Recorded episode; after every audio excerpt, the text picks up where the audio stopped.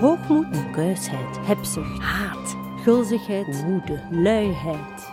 Wat jouw hoofdzonde ook is, je hoeft je in ieder geval niet alleen te voelen. Ze zijn van ons allemaal en van alle tijden. Welkom bij De Zeven Hoofdzonden, een podcast van en met Ilse de Koe en Lien de Graven in opdracht van Cultureel Centrum De Spil. Soms kom je op een plek waarvan dat je direct voelt: dit is niet zomaar een plek. Dit is een wereld. En wel, het huis van Nicky van Lierop en Jeroen Olieslager, gelegen in de Franse Ardennen, dat is zo'n plek. Een plek vol met boeken, uh, fijne gesprekken, thee en een kat, die Karma heet. Ik vond dat vrij leuk dat ik daar even mocht zijn. In deze aflevering heb ik het met Niki van Lierop over haar leven en over haar boek Te dom voor de duivel. En hoe dat woede daar een grote rol in speelt. Het boek kreeg ook een ondertitel. Ik ben een smartlap. Luister naar mijn lied. Een zeer gepaste ondertitel, want ook muziek en de smartlapwereld spelen een zeer belangrijke rol in het verhaal. Een leven vol smart, dat brengt u dit lied. Als kind mocht ik niet zeuren, ook al had ik zo'n verdriet. Ach, mijn hart zit vol... Oorspronkelijk stond, stond die zin als eerste zin bij het eerste hoofdstuk. Maar de, de uitgever die vond dat het uh, als ondertitel op de cover moest. en ik ben er wel heel blij mee, want dat zegt ook in een notendop wat het boek is. Het boek is een smartlap.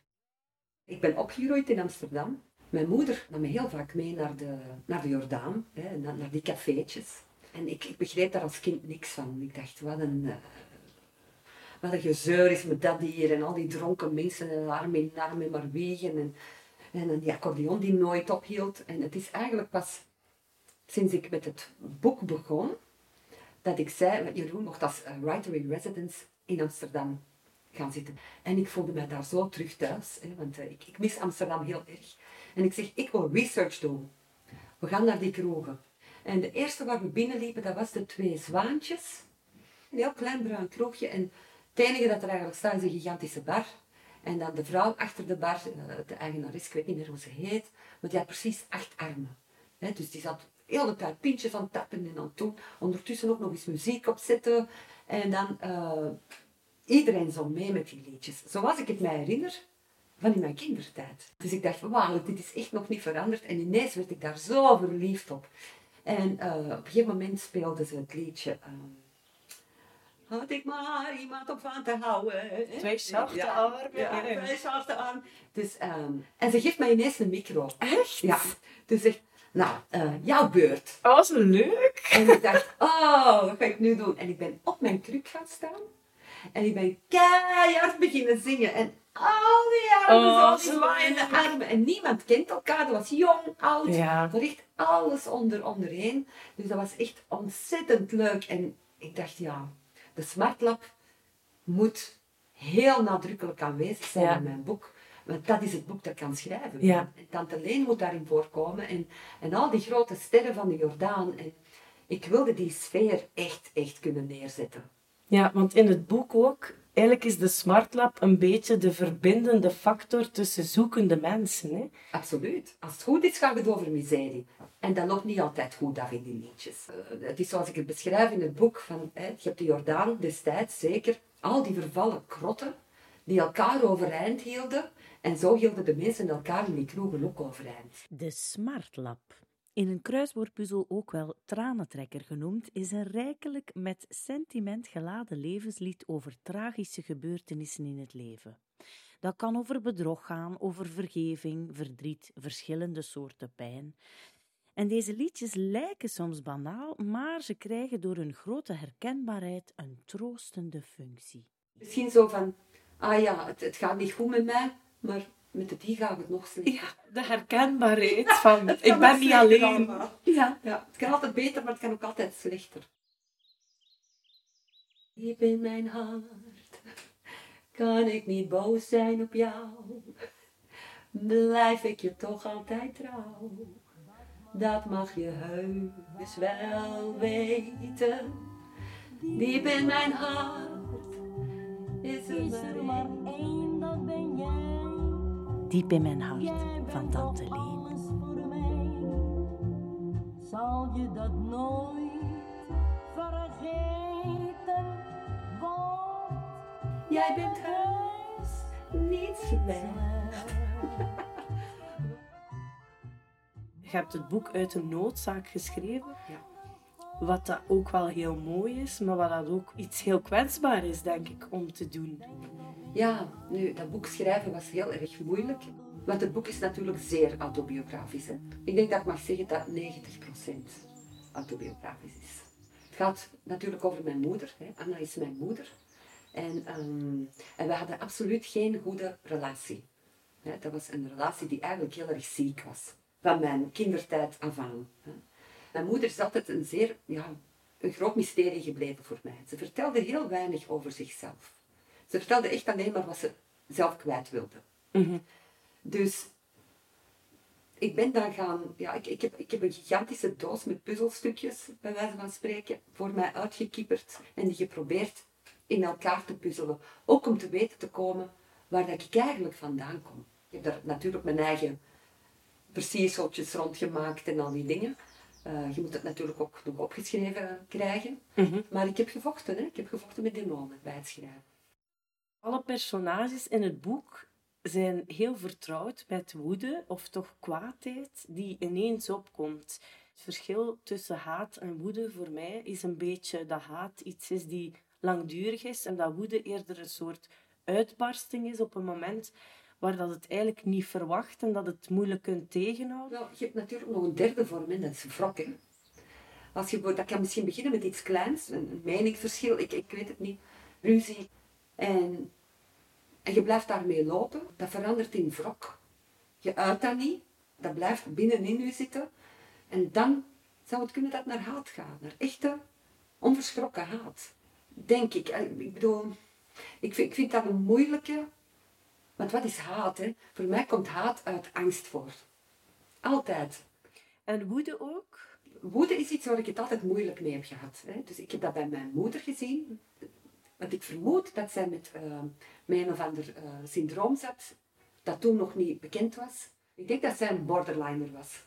Want zij kon zomaar plotseling zo omschakelen naar, naar iemand anders zijn, ja, dat ik daar heel erg bang van was. Echt heel erg bang voor mijn moeder. Ik ben heel mijn leven bang geweest voor mijn moeder.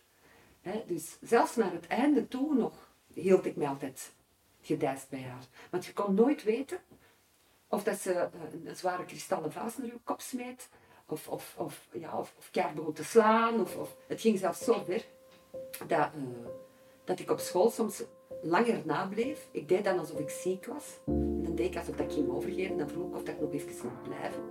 Gewoon omdat ik schrik had om naar huis te gaan. Omdat ik nooit wist wat voor, wie, wie, gaat er, wie gaat er daar zijn? Gaat zij het zijn of, of gaat dat haar, ja, wat is dat, haar monster zijn dan? Ja,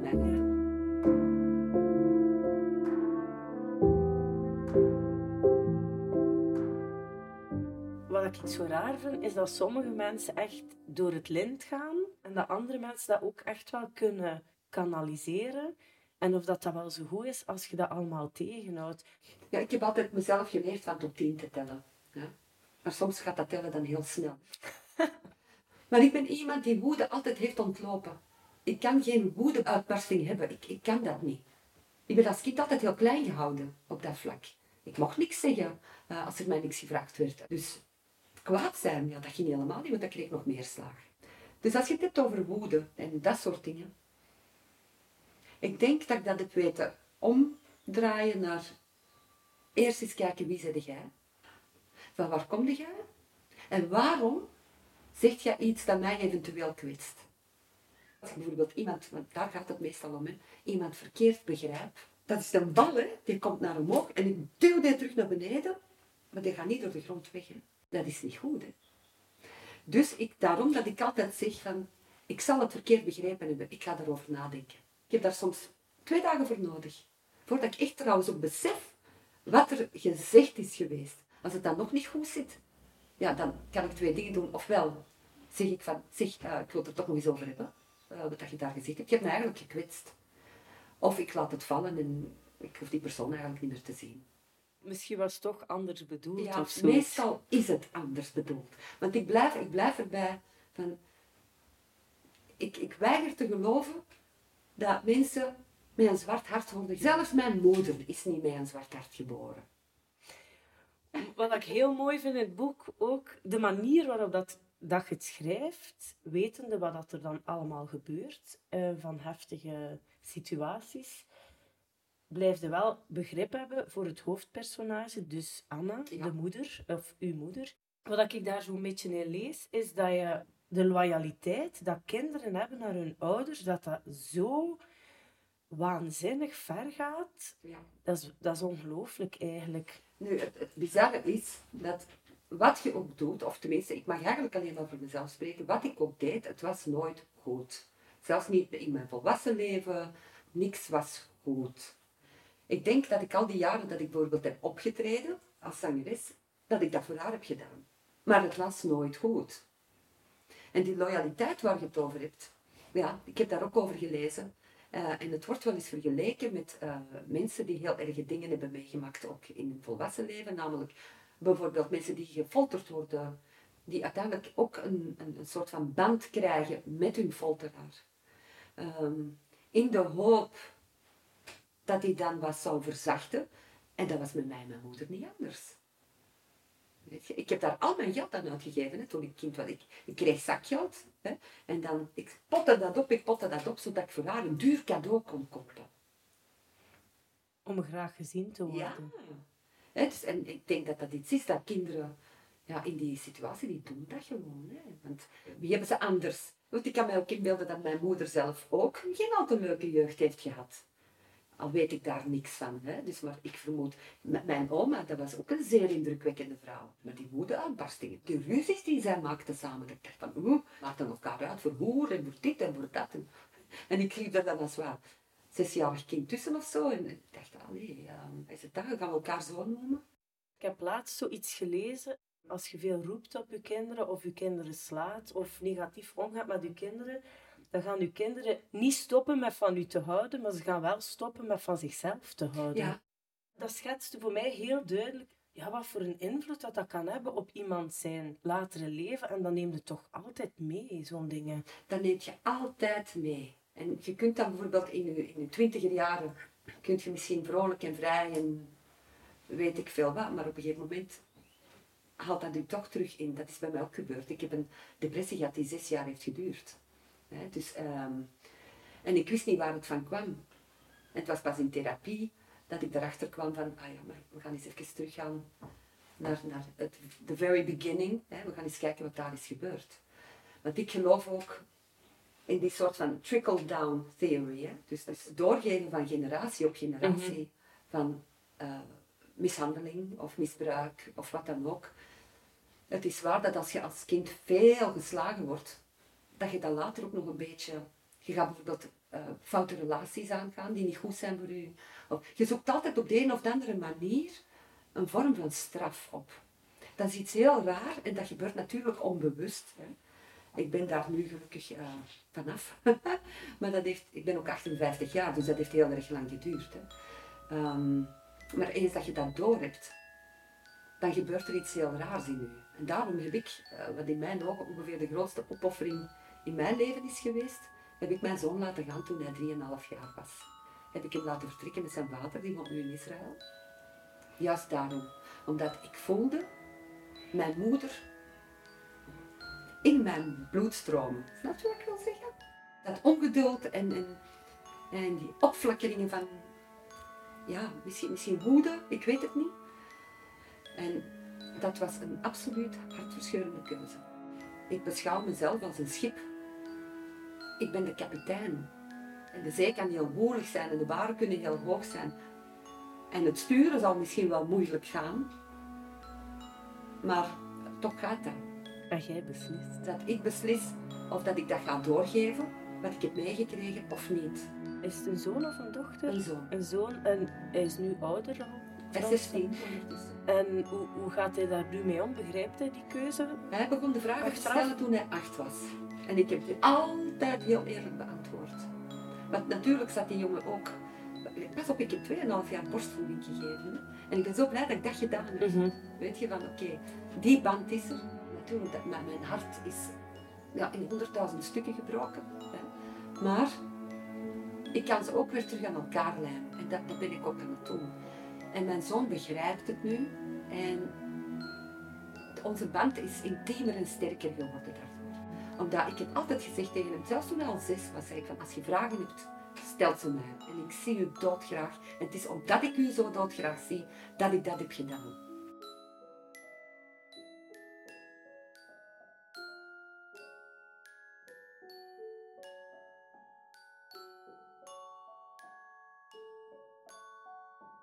Het enige wat ik echt wel heel erg kwaad om ben geweest met mijn moeder, was dat ze mij nooit heeft willen zeggen wie mijn vader is. Of was. Dus je weet dat nog altijd Nee, ik weet dat nog altijd niet. En ik ga dat nooit te weten komen. Ik heb al heel veel gezocht, niks. En wat zei ze dan? Dat ik daar geen zaken mee had. En als ze kwaad was op mij, was van, je bent precies uw vader. Ik weet niet eens of hij weet dat ik besta. En het, ik ben daar nu eindelijk uit, maar ook dat heeft heel lang geduurd. Ik denk dat dat is afgelopen toen ik het, het boek af had. Oké, ik hoef niet meer te weten wie hij is. Ik heb er een verhaaltje, voor mij een aannemelijk verhaal rond eh, gefabriceerd. Van hoe het zou kunnen zijn gegaan tussen haar en Slavko. Mhm. Wat ik wel leuk vind, is dat ik op een dag een DNA-test eh, kit zo, zo had besteld. Ik dacht, ik wil het weten, ik wil het weten. Waaruit bleek dat ik eh voor 46,1% Ashkenazi-Joodse ben. Echt? Ik moest zo lachen. Ik dacht, ja, het makes total sense. Want ik heb verschillende Joodse vrijers gehad. Hè. Mijn ex is ook, eh, is ook een, een- ja, een Israëliër. Dus eh, geen Jood, maar wel een Israëliër.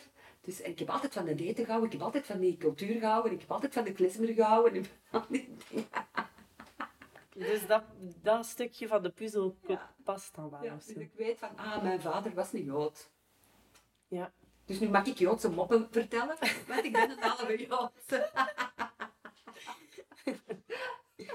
Maar dus dat boek heeft eigenlijk wel veel ehm teweeggebracht bij jezelf ook. Ja, En wat zou je graag hebben dat de lezer ehm, eraan heeft? Ik denk dat ik heel graag zou willen dat de lezer erdoor getroost wordt en ziet dat vergeven echt, echt wel kan. Dat het echt wel kan. Voor mij is dat een levensmissie geweest.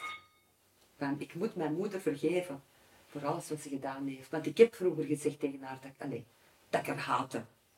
Ik haatte mijn moeder. Ik zou op haar graf gaan dansen. Eh. Ja, ja. Hè. Maar uiteindelijk, in de palliatieve toen op haar sterfbed, veranderde alles voor mij. Alles veranderde. Ja. Ik, ben, want ik ben zo vaak kwaad geweest op haar, ook, ook omdat ze de grote gesprekken niet met mij wilde voeren. eh, en al die dingen. Maar, ehm, want er zijn allemaal dingen gebeurd in mijn kindertijd. Ik heb ook met kindermisbruik te maken gehad, met mijn stiefvader en zo. En ik kon daar niet kwaad op zijn achteraf. Hè, maar ik was altijd kwaad op mijn moeder. Waarom heeft zij mij niet beschermd? Waarom heeft zij er niet voor gezorgd dat ik in een veilig nest zit? Hè? Nee, integendeel. Ik kreeg er ook nog eens de schuld van. Toen ik het boek in mijn handen had, toen het net uit was, ben ik eindelijk mijn moeder gaan begraven. Symbolisch dan, want ja, ik heb haar nooit kunnen begraven. Ik wist niet waar ze naartoe was. dus eh, ik heb dat hier eh, bij de Samoa gedaan. Een heel mooi ritueeltje voor gedaan, want ik hou van rituelen. En, ehm, en daar heb ik ze dan begraven. En het was, ja, ik vond dat wondermooi. Het was echt heel schoon. Het heeft voor u wel een helende functie gehad. Bezwerend. Het is een bezwering. Ik heb gemerkt dat ehm, na het schrijven van het boek, hoeveel pijn ik mezelf heb gedaan door nooit woede een plaats te geven. Om dat geen plaats te gunnen. En is niet gewoon echt enorm kwaad te worden. En wanneer was het? Enkele maanden geleden nog maar. Jeroen en ik hadden eh, een woordenwisseling. En het leek alsof het, alsof het zo moest. Want hij was me zo hard uit mijn kot aan het lokken. Ik ben dan geneigd om naar boven te lopen en dat ging toen niet. En plots kwam er iets in mij naar boven dat, dat eruit moest. En dat was iets heel, heel bizar. Eigenlijk een beetje zoals een klein kind. Beginnen gillen, maar echt krijzen. En op zijn borst kloppen met mijn vuistjes, met mijn kleine kindervuistjes. En, en opeens werd hij voor mij een reus. Echt een gigantische mens. En ik stond daar echt tegen te roepen. En dat was echt... Het klinkt wel bevrijdend Ja, dat was, dat was echt, echt absoluut een goed moment. Want er is niks mis met kwaad worden. Ik heb mezelf dat zo hard moeten leren, want ik kon het niet. Ik, Ja. ik, ik frat alles op. Letterlijk. Ik kwam ook bij. Weet je, als, als je nooit dingen uit, blijft het in je zitten. Dat gaat beginnen woekeren, Ja. dat, dat vreet u op, dat, daar komen kankers van, dat weet ik veel wat. Dus ik denk dat een goede stap naar jezelf graag zien, dat een, een goede woede-uitbarsting af en toe toch niet slecht zou zijn. Als het gerechtvaardigd is. Maar als ik u zo bezig hoor over de zielhouderij, is dat wel een, een soort gecontroleerde manier van alles eruit te laten. En dan weet ook iedereen daar rond dat ze dat niet persoonlijk moeten Ja. nemen, maar dat die mens daar even door moet of zo. Ja, een van de oefeningen die ik doe, dat is dat je rustig zit en je handen op je onderbuik legt. En je zucht. Samen met Karen Peger doet Nicky van Lierop met de zielhouderij aan stembevrijding. En dat is niet zomaar wat zingen. Dat is Een innerlijke beerput opentrekken.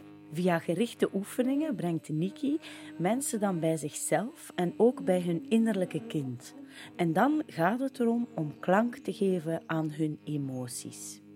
Je gebruikt elkaars mondholte, zelfs van op zo'n grote afstand, als klankkast. Dus, en dan gaat het Amai. om samenstemmen. Ja. Je pakt één noot en dan je zoekt elkaar op en dan gebeurt er iets heel bijzonders. Dat is bijna elektrisch.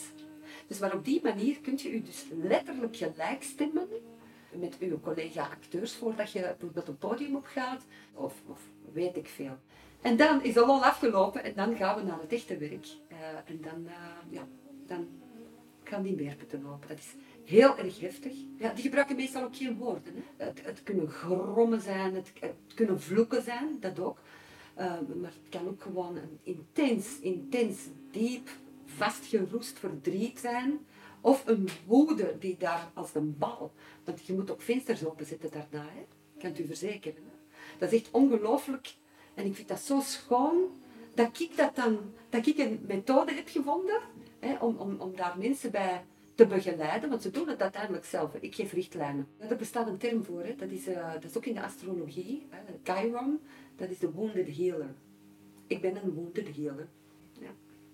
Door dat met anderen te doen, door alles wat ik zeg tegen, tegen, tegen, de, tegen die mensen in die groepen, of als er een, een soort van spiritueel gesprek op gang komt en iemand heeft raad nodig of wat dan ook, ik luister ook naar mijzelf. Dat is een heel raar gegeven, hè, dus maar, maar getrommeld en dan komen er stemmen bij mij naar boven. Ik ben iemand die klank geeft aan emoties.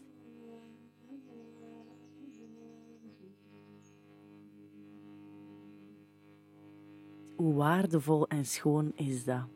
Heel erg bedankt, Nicky van Lierop, voor het ongelooflijke openhartige gesprek, vol met wijsheden, ervaringen en van alles en nog wat. Ik onthoud onder andere dat het een goede zaak zou zijn als we met z'n allen alle vuiligheid die van binnen blijft plakken er af en toe zouden uitgooien. Op een rechtvaardige manier wel te verstaan. Ook bedankt aan Jeroen Olieslagers voor de gastvrijheid, de thee, de boekentips en de verse witloofsoep. Aan Dirk de Wachter vroegen we wat volgens hem de grootste woede in mensen losmaakt. De grootste woede in mensen los. Maar nu zeg ik iets dat denk ik evident is. En de bedreiging van uw kinderen. Als iemand met een mes binnenkomt en mijn dochter wil vermoorden, dan weet ik, sta ik niet in voor, dan is er kans dat ik eh, een mens dood. Wat echt heel ver staat van, van alles wat ik ben en zo, denk ik toch. Ja, daar ben ik nogal zeker van. Maar ja, als men mijn kinderen bedreigt, dan ben ik in staat tot verschrikking, denk ik. En dat is natuurlijk ook wat in oorlogssituaties ook zo heerst en ook wordt, wordt uitvergroot en door leiders wordt gebruikt. Hè. Onze, onze, onze natie en onze kinderen worden bedreigd. We moeten ons verdedigen. Wij, wij gaan teloor gaan. Wij gaan ons kapot maken. Dat, dat, dat is datzelfde mechanisme, denk ik. Dat wordt misbruikt soms ook natuurlijk door populistische leiders die daar gebruik van maken om mensen aan te zetten tot gewelddadigheid. Ja. Onze kinderen worden bedreigd door. Eh, alsjeblieft, het is geen quote van mij, hè, maar een quote van populistische leiders. Onze kinderen worden bedreigd door migratie van vreemde volkeren, die de kansen van onze kinderen wegnemen. Ja, je ziet het gebeuren. Men cultiveert die angst. Men, men, ja, dat is heel kwalijk.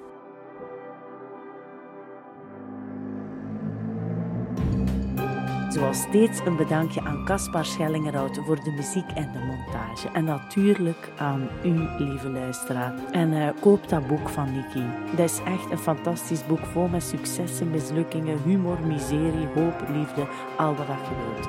Te dom voor de duivel vind je in elke goede boekhandel.